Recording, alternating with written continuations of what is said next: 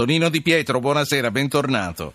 Buonasera a lei e buonasera a tutti gli ascoltatori. Di Pietro, oggi c'è stato l'incontro fra il Ministro della Giustizia e il Vicepresidente del CSM dopo il caso Morosini, che è quel magistrato che avrebbe dichiarato a una giornalista che Renzi va fermato, affermazione che, ripetiamolo ancora, l'interessato ha smentito. Il caso è chiuso, ma non per questo Di Pietro il mare è tornato calmo. Lei pensa che la richiesta di chiarimenti sia in un qualche modo la prova che criticare il governo oggi è più difficile per un magistrato che ai tempi di Berlusconi?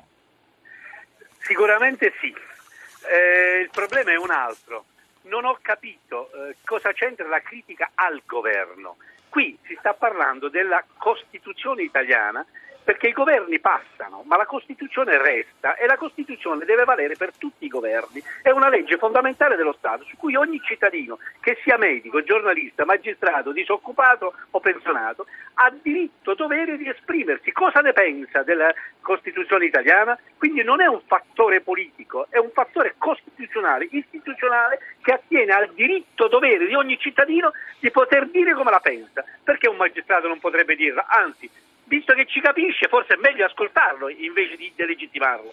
Quindi, insomma, è grave che si sia anche solo pensato di mettere un bavaglio a un cittadino, lei sta dicendo. L'errore di fondo, anzi, eh, la forbizia di fondo, sta di far passare la riforma costituzionale come un fatto politico. Infatti, cosa si dice anche da parte del vicepresidente del CSM, che io non condivido, pur rispettando la persona, ci mancherebbe altro, cioè di dire, ma visto che eh, ha acquisito una valenza politica, allora è bene che il magistrato non si esprima. Prima di tutto la valenza politica non gliel'ha dato né il magistrato né la legge costituzionale in sé, è il Presidente del Consiglio che nel rimettere la Costituzione italiana nelle mani dei cittadini, perché lo prevede il referendum, un referendum che deve essere fatto comunque obbligatoriamente, stando alla legge costituzionale attuale, per vedere se i cittadini sono d'accordo o meno, il, il Presidente del Consiglio dice o lo votate o mi dimetto e sciolgo il governo. Ma non è una scelta politica questo, è una furbizia ed una furbata da parte del Presidente del Consiglio nel rivolgere a sé un rapporto di fiducia. Non vuol dire nulla. Oggi stesso il Presidente del Consiglio cosa ha detto? Ha detto a ottobre vediamo i cittadini con chi stanno ma eh, non è con chi stanno, è rispetto alla legge che si devono esprimere, perché se cambia governo i cittadini devono votare sì invece che no o no invece che sì. Il cittadino rispetto alla Costituzione dice sì o no se voglio questa riforma certo. e sia chiaro, lo dico qui in modo chiaro, forte e chiaro, io andrò a votare eh, perché è anche un dovere votare, non si può continuare a dire come molti cittadini fanno non se ne può più e quindi non vado a votare, perché se non vai a votare, si dice dalle mie parti, si è cornuti e mazziati. Allora io vado a votare, voterò no, non perché contro Renzi, ci mancherebbe altro, perché non condivido questa riforma, perché è una riforma che toglie spazi di democrazia, accresce ancora la, la confusione per quando si deve fare le leggi e soprattutto il Senato resta, non è che l'hanno tolto, semplicemente tolgono ai cittadini la possibilità di scegliersi i propri eletti. Sì, sì. Ehm, tra l'altro, insomma, lei sta parlando eh, sia da ex magistrato che da eh, è politico o ex politico? Come è messo oggi con la politica di Pietro? Grazie lei? a Dio io faccio parte dell'associazione Compattenti e Reduci. io ho fatto, io dico una cosa, guarda, lo dico col cuore in mano, lo sì. dico proprio veramente col cuore in mano. Fare politica è un dovere anche che un diritto, però voglio dire, bisogna anche avere la responsabilità di guardarsi allo specchio e guardare il tempo che passa. C'è un tempo per ogni cosa. Ho fatto il parlamentare italiano, il parlamentare europeo, il ministro. Stare seduta alla poltrona e continuare a starci senza un ricambio generazionale della classe politica vuol dire pensare alla poltrona, non pensare a fare in modo che chi eh, ha qualcos'altro da dire e da dare lo possa fare. Io ho fatto politica, ho fatto il mio dovere, ho sbagliato qualche volta, ci ho azzeccato qualche volta, ne sono orgoglioso di quel che ho fatto, ma ho fatto un passo indietro e dico avanti i giovani perché di loro è il futuro. Sì. Ma questo eh, per Antonio Di Pietro quindi che tempo è? Non è più il tempo eh, dei tribunali, non è più il tempo eh, dei, dei, parlamenti. Che tempo è questo? È il tempo ah, della personalmente... vita, è il tempo della pensione? Che tempo è per Tonino Di Pietro? no, guardi, io credo che ognuno fin quando ha la possibilità e il, come si dice, la salute l'accompagna, deve dare il massimo di se stesso per contribuire al proprio paese, ma anche alla realizzazione di se stessi.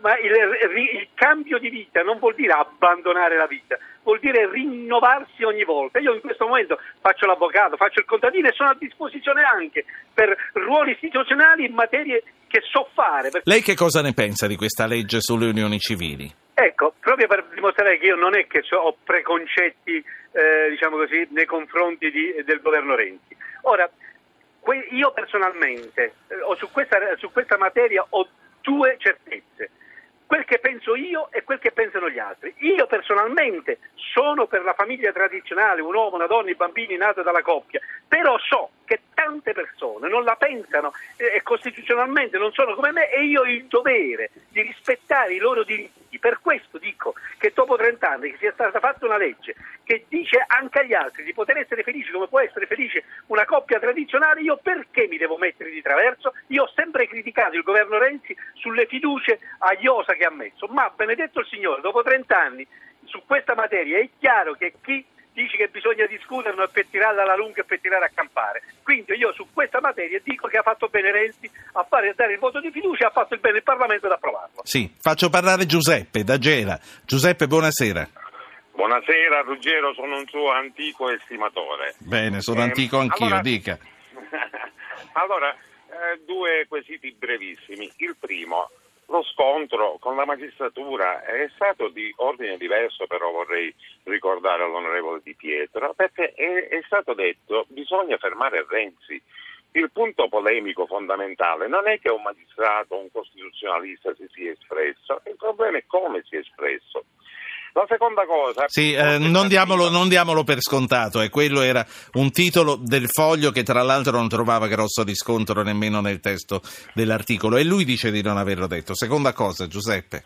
La seconda cosa è questa, eh, mi riferisco alle, alle, unioni, alle, unioni, civili, ma qual è il momento in cui noi abbiamo garantito che un'unione o quale non sia un po' inventata, ecco, non sia postata. Cioè quello che è valido per le eh, unioni dello stesso sesso, perché non dovrebbe essere valido il sospetto per unione di sesso diversa? Due persone anziane, due solitudini si mettono insieme per problemi di irreversibilità. Sì. Eh, questo, come ha spiegato prima bene l'avvocato Gatto, è previsto nella seconda parte delle leggi sulle unioni civili, quella della convivenza di fatto, e non precisa che le due persone debbano essere dello stesso sesso. Grazie Giuseppe.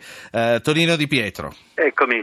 Beh, mi pare che ha, detto una cosa che, l'ascoltatore prima, che se il magistrato se la prende in via preconcetta nei confronti di governo piuttosto che un altro, questo sì che fa politica, ma nel caso di specie, ripeto, stiamo parlando di un referendum costituzionale e quindi sulla legge, sulla Costituzione italiana che a prescindere prescinde da qualsiasi governo. Io credo che in questo campo tutti abbiano il diritto e dovere di esprimersi e in questo senso se qualcuno critica questa legge lo deve fare, a mio avviso, non perché Renzi ha detto o l'ho votato o vado a casa, ma perché si è convinto o meno di votare sì o no. E il motivo per cui andrò a votare no non è contro Renzi, tanto è vero che sulle unioni civili, come le ho appena detto, certo. io su tante cose che non condivido cosa ha fatto Renzi, stavolta non solo condivido la legge che è stata fatta dalla sua maggioranza, ma addirittura condivido che l'ha fatta con un voto di fiducia perché si capiva lontano un che si allungava la frittata. Senta, eh, due cose e la saluto. Abbiamo sentito nei titoli del TG2, Tritolo per il procuratore Colangelo, è una minaccia da prendere sul serio. Mentre pensavamo a proteggerci dal terrorismo internazionale, siamo tornati ai tempi di Falcone e di Borsellino.